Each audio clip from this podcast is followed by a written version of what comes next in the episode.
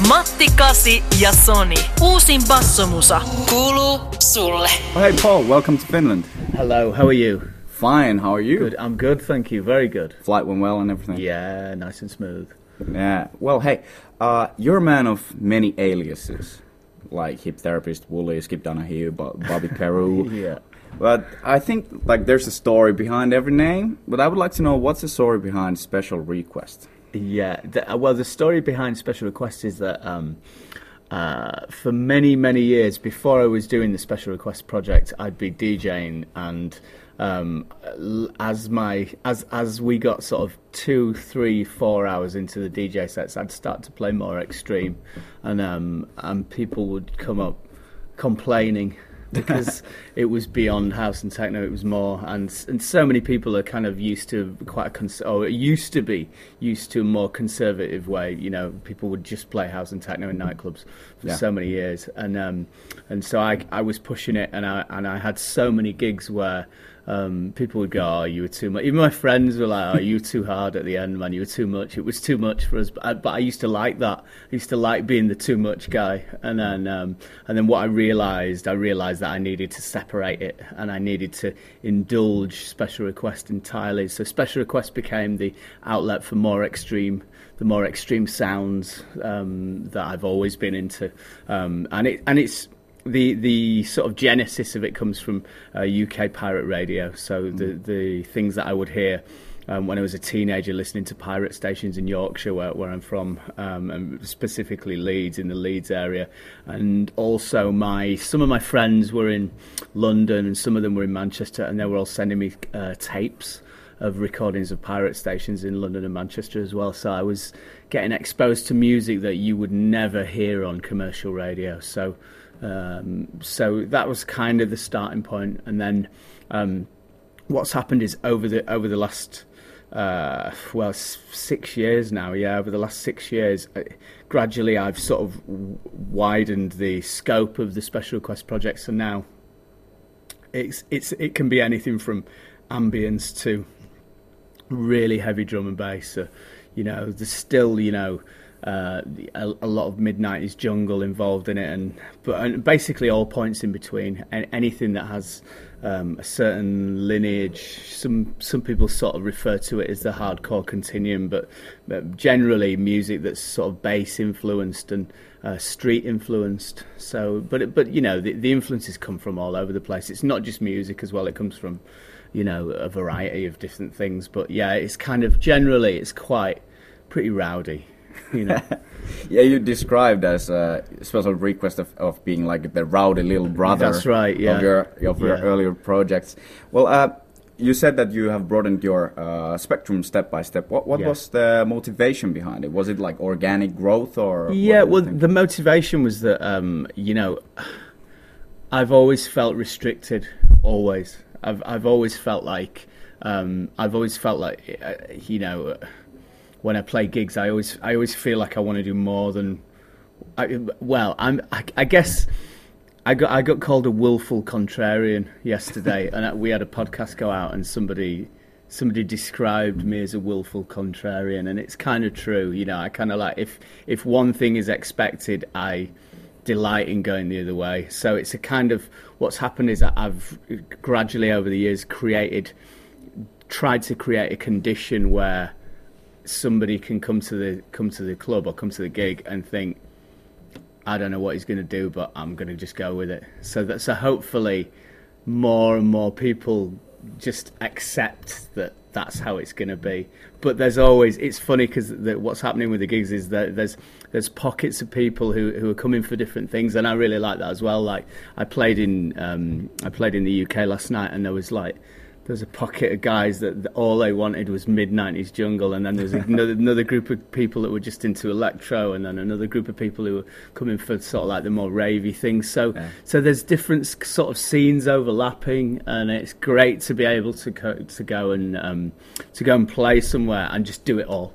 I can I can go anywhere, and, and, and it's and it's about creating freedom. So I've slowly, slowly sort of created this condition where I can kind of within certain boundaries I can I can I can pretty much do anything within within a certain thing. But I'm going to continue to push it wider. And sometimes people just look at you and, and go, no. you know, like if if you play Gabba, which sometimes happens. but Mm. It's not that common very, in not Finland. very often. Shamefully, it's not that common. yeah. What what yeah. kind of pockets are you expecting to get in Kaiku, Helsinki? Uh, well, we'll see. You know, we'll see. we'll Hopeful. see. Yeah, you know, we'll see. I, I don't think it's going to be too extreme, but Hmm. you never know. It'll have its moments. But I, but I, I, I really want to. I really want to lock in. It's my first time here, and I, I've always wanted to to visit Finland. I've always wanted to visit Helsinki. So I'm kind of like, I don't want to. Um, I don't want to leave a bad stink. Do you know what I mean? I don't want to. Um, I don't want people saying, "Oh God, he emptied the club. He played Gabba." So uh, maybe, maybe not there, but you know, we'll see. No matter what happens, we're glad to have you Oh, here. that's lovely to hear. So uh, you mentioned all the pirate radios and uh, all that that were like a big influence on your sound, Yeah. on the rave culture and everything. So uh, how do you feel about it? Like nowadays, everything is so available. Like the internet has brought everything just one click away. How do you feel it? Has it has it changed the game or the culture a lot?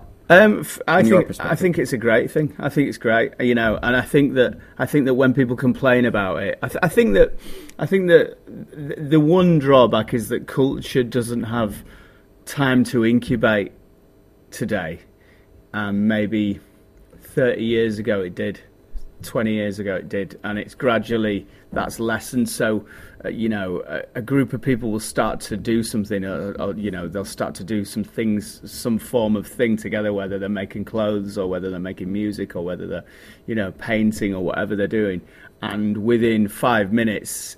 Because of the internet, it's out there, and also because of that, the um, there's always there's somebody coming along to evaluate and to critique that immediately, which is not a healthy thing for for scenes to build and to establish themselves. So that's that's one thing that I think is a negative. But what I love about it is the access. You know, the fact that the fact that you know somebody might hear this interview and think, all right, I wonder what that is. And then immediately they can go to the internet and type in special request or, or whatever, or any aspect of what we're talking about, and then find the information immediately. I think that's a great thing. And, and I hope that the, um, I really hope that the internet, as much as it can be, remains. Um, remains open and and it, and it's not it's not controlled too much because that's where you know you know information is kind of you know it's a commodity. And so obviously there's we're being all of our attention is being commodified and it's being co-opted all the time. So I'm my hope is that the internet retains some sort of um, some kind of independence. But you know that's maybe maybe that's utopian. I don't know. Now looking back, doing songs like uh, "Erotic Discourse" in like was it 2005? It was 2004. I did the Four, track, yeah. and then it and then it came out in 2005. uh, to nowadays as like remix remixing uh, Prodigy and stuff. Uh, do you see that uh, like the fund have any fundamentals of your composing changed?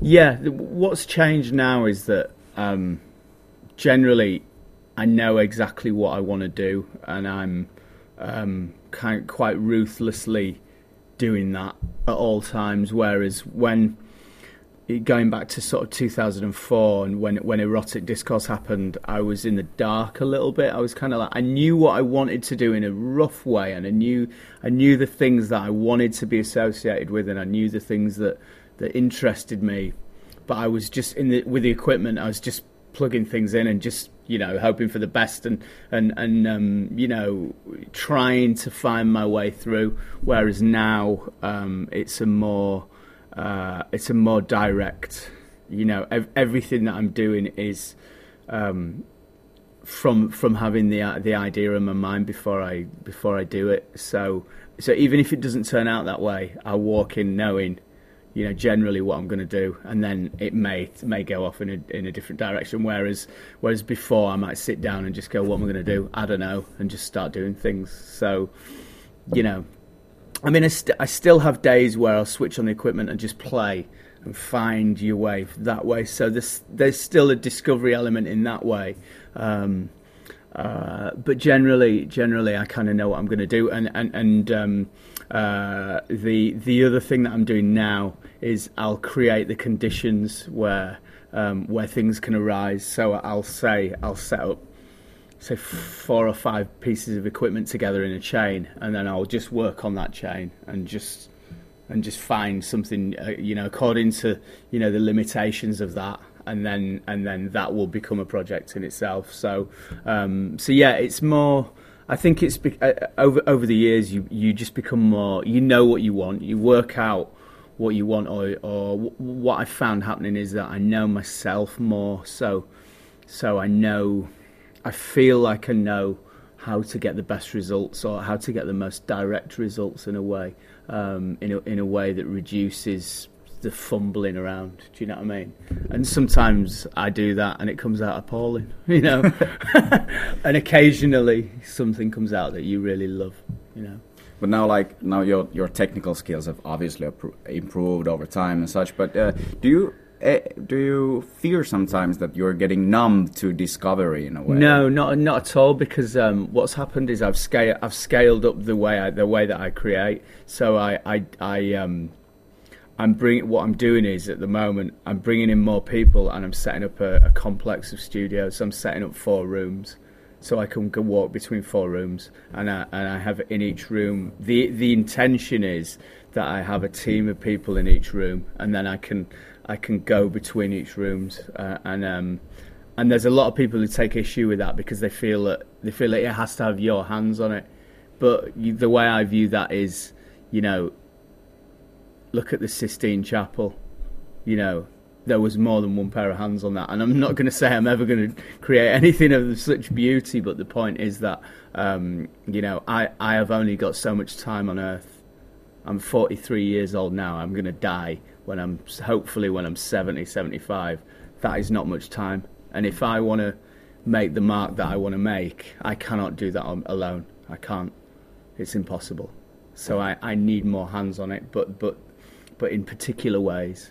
So I mean, the, the, the things that where where the music has opened up in the last year is that I've ended up doing things that have ended up um, on like movie trailers, and this is totally organically by people coming to us with special requests. We we ended up with some sound design on the Blade Runner 2049 trailer, which was to- which blew me away, but it was organic. It wasn't um, a contrived attempt, um, and and so there's things like that happening. So so I need more. I need I need more of a. I, need, I just need more. I need more pairs of hands. So if, if if I could, I would just grow more arms. so, but that's not possible. But um, uh, so yeah, the the, the I, I just need more. Um, the, the the technical skill is one thing, but I need I need more people that are experts as well because if if I wanted to, you know, I can't play, for example, a Spanish guitar. Not that I've got any urge to, but if I wanted to if I wanted someone like a world class Spanish guitar player, then then I need to I need to I need to be able to bring in that sort of person now. Um, so so the idea is that you know I'm trying to build build build everything out so so I've got every resource at my at my fingertips. But did you collaborate a lot like ten years ago, or is it like a? I, I are you did, now doing it? Yeah, I did. I did some collaboration, but it was uh, it was. I never, I never enjoyed it because I didn't have the confidence. I, I, I, wasn't confident in myself, and I wasn't confident um, in in expressing myself clearly. So I would collaborate with people. I did. I, I collaborated with Howie B and um, and a few other people, and, and Tony Senghore. In fact, with Tony, we had absolute chemistry. That was brilliant. In um, he lives in Stockholm now, but he, he lived in he lived in Leeds at the time, and he, he was the first collaborator that I worked with that where it clicked and the chemistry was brilliant, and we had an awesome time. Um, but outside of Tony, I, I always found it difficult, and um, whereas now eh, I'm finding it intuitive, completely intuitive. Now, if if you trace back your steps, going going back, are there like any potholes or any traps that you would like to tell your younger self to avoid nowadays that you have the perspective that you have? Um, yeah, I'd I'd say I'd say you need to be really careful about who you have around you, the people that you have around you, specifically people in management because I will say now, in in truth, ninety five percent of people in music management are bullshitters. They are liars. They are bullshitters. They're full of shit, and they they only want money. The five percent are brilliant and they're worth their weight in gold, but they're so hard to find. They're really genuinely difficult to find. Um, so, you know, you, you need to be really, really careful about who you have around you and what they say on your behalf because what they say on your behalf can ruin the perception of you as an artist for years.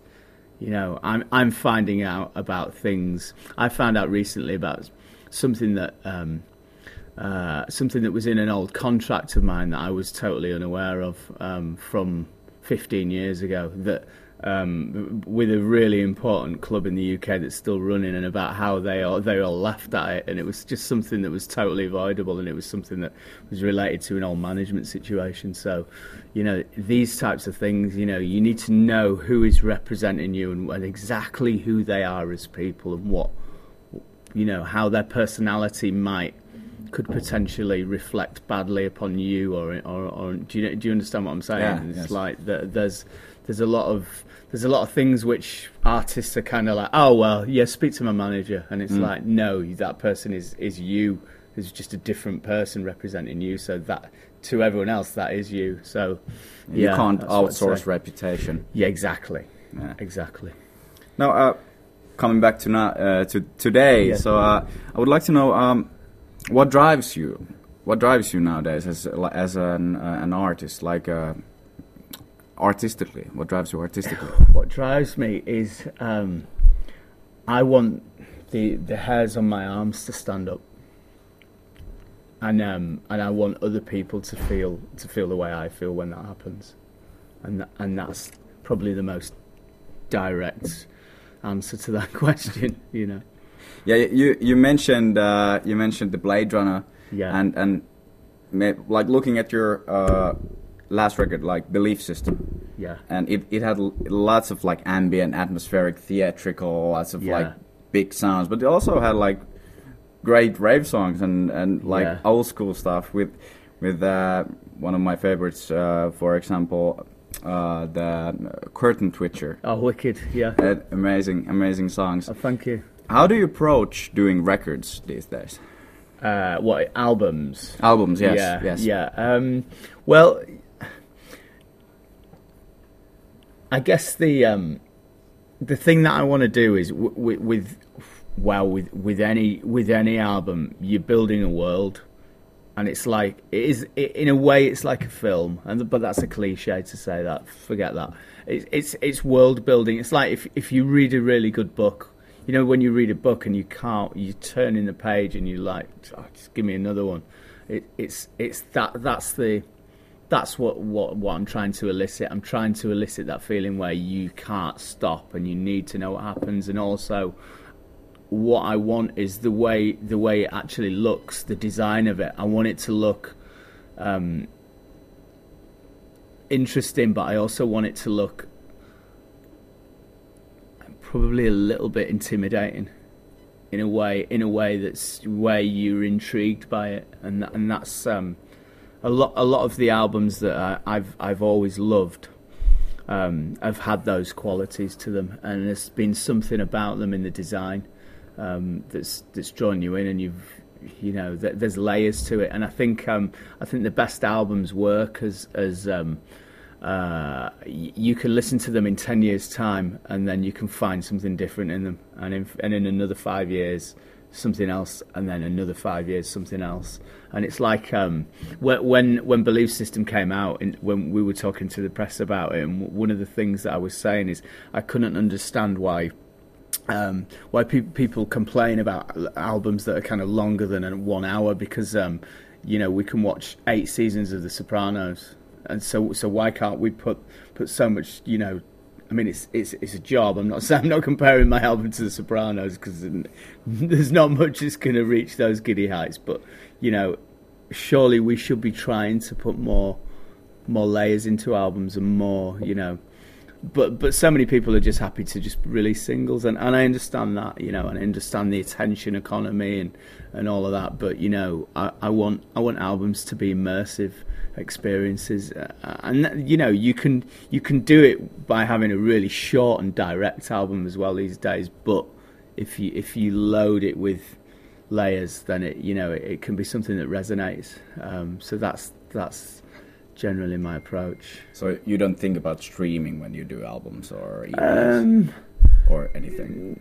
I mean, I, I don't think, as far as special request goes, I don't give a fuck about that. So I can't swear, can I? As far as special request goes, I, I don't really care about, you know, maintaining someone's interest in terms of, of streaming. I care about the album being the best version of the album. I, I care, I want the album to be the best version of itself that it can be um, because in another 10, 15 years, we may be listening to music by a different form. I mm-hmm. doubt it, but but we might. And and so if you if you create art that's purely based on the um, the media of the time, it's going to date. It's but you you you've you know by by default you've put a you've you've put a, a sell by sell by date basically in mm. it do you understand that it's kind of like, you know, it, it, can only work for so long because you've tailored it to that. Whereas the intention is that if if you if you are true to the actual piece of music itself, that can never, you know, that that intention can't ever change. So I guess the I guess the, the answer to that is is is with, uh, with specifically with special request on, on an album basis, I would want that to be something that still stands up in 50 years, never mind five or ten. You know, maybe I'm foolish for trying it, but, you know. So, up and coming artists, new DJs, new producers should uh, never think of the means of distribution. Oh no, no, the no, yeah. they definitely should. But but they should. But, but I'm but, but I'm, what I'm talking about here is my own personal way with with with the albums that I'm creating with special requests and but and but if I was to give, if I was to give um, up and coming artists advice about about how they connect with their music, that's a t- that's a different question. Um, and yes, they, you know, you you have to you have to pay attention to the format if you want to make a name for yourself. But um, uh, yeah, that's a it's a separate thing, you know. Yeah. Um, is there any any projects coming up you, you would like to, yeah, or you can talk about? There's there's four albums coming out in 2019. Nice. Yeah. Um, Under what monikers? Special Request. Four, All right. Four Special Request albums. Um, All right. Uh, and the first one is called Off World. Um, uh, and that's all I can say about it. the first one is Off World. Yeah. All right. Yeah yeah, it sounds atmospheric. Maybe yeah, something. Is yeah. there some sci-fi elements to it? Yeah, there is. I mean, it's kind of like I did. Um, I recently did a, a remix of Janet Jackson, and it wasn't. Um, it wasn't official. It was kind of a bootleg, but it was. Uh, it's kind of like yeah. I, I, I, love a bootleg. I can't help it. Um, it's kind of like if if you imagine if Janet Jackson signed to Metroplex it was it's kind of that was the sort of starting point for the idea. And then what i realized was that the i realized that that, that, that, that was quite a strong combination. So um, so off world is kind of there's two versions of it. There's a version that we can put on streaming and then there's like an illegal version with all of it and, and the vocals are all kind of like 80s soul and like they're all from you know that that particular type of R&B soul records where there was a lot of reverb and, and really heavy snares and all of that. So it's kind of one part that, the other part kind of sort of slight, you know, kind of Metroplex influenced electro kind of, and and it gets heavier than that as well. So that's kind of a little bit part of the flavour of it all. Um, and then the other three albums are completely different. So it's four. The the base. It's basically like one. It's like one album, but split into four quarters. Um, but instead of instead of it all being one, um, instead of it all being one thing where, you know, basically the press get it and then go, what? you know, it's kind of like we're going right. This is that. This is that. This is that, and this is that. So, yeah. I would like to keep talking to you forever, but we have to wrap it up soon. We do, yeah. I would like to end this on a question. Sure. You you recently did uh, a remix of Hanne Mjøen's uh, "Sounds Good to Me." That's right, yeah. And yeah. uh, is there any chance of seeing you remix a Finnish artist like Alma, for example? Oh yeah, I'd be I'd be into that definitely. Yeah, yeah. Okay. You know, we'll hook you, you know, up. If, if it's listen, if if the song's right and I feel like I can, um, I, I can feel I can add add something to it or take it into a different context, then you know, it's it's one of the things that I love. I really love to remix records, and I know a lot of a lot of artists complain. A lot of people complain about remixes, but I love them. I absolutely love them.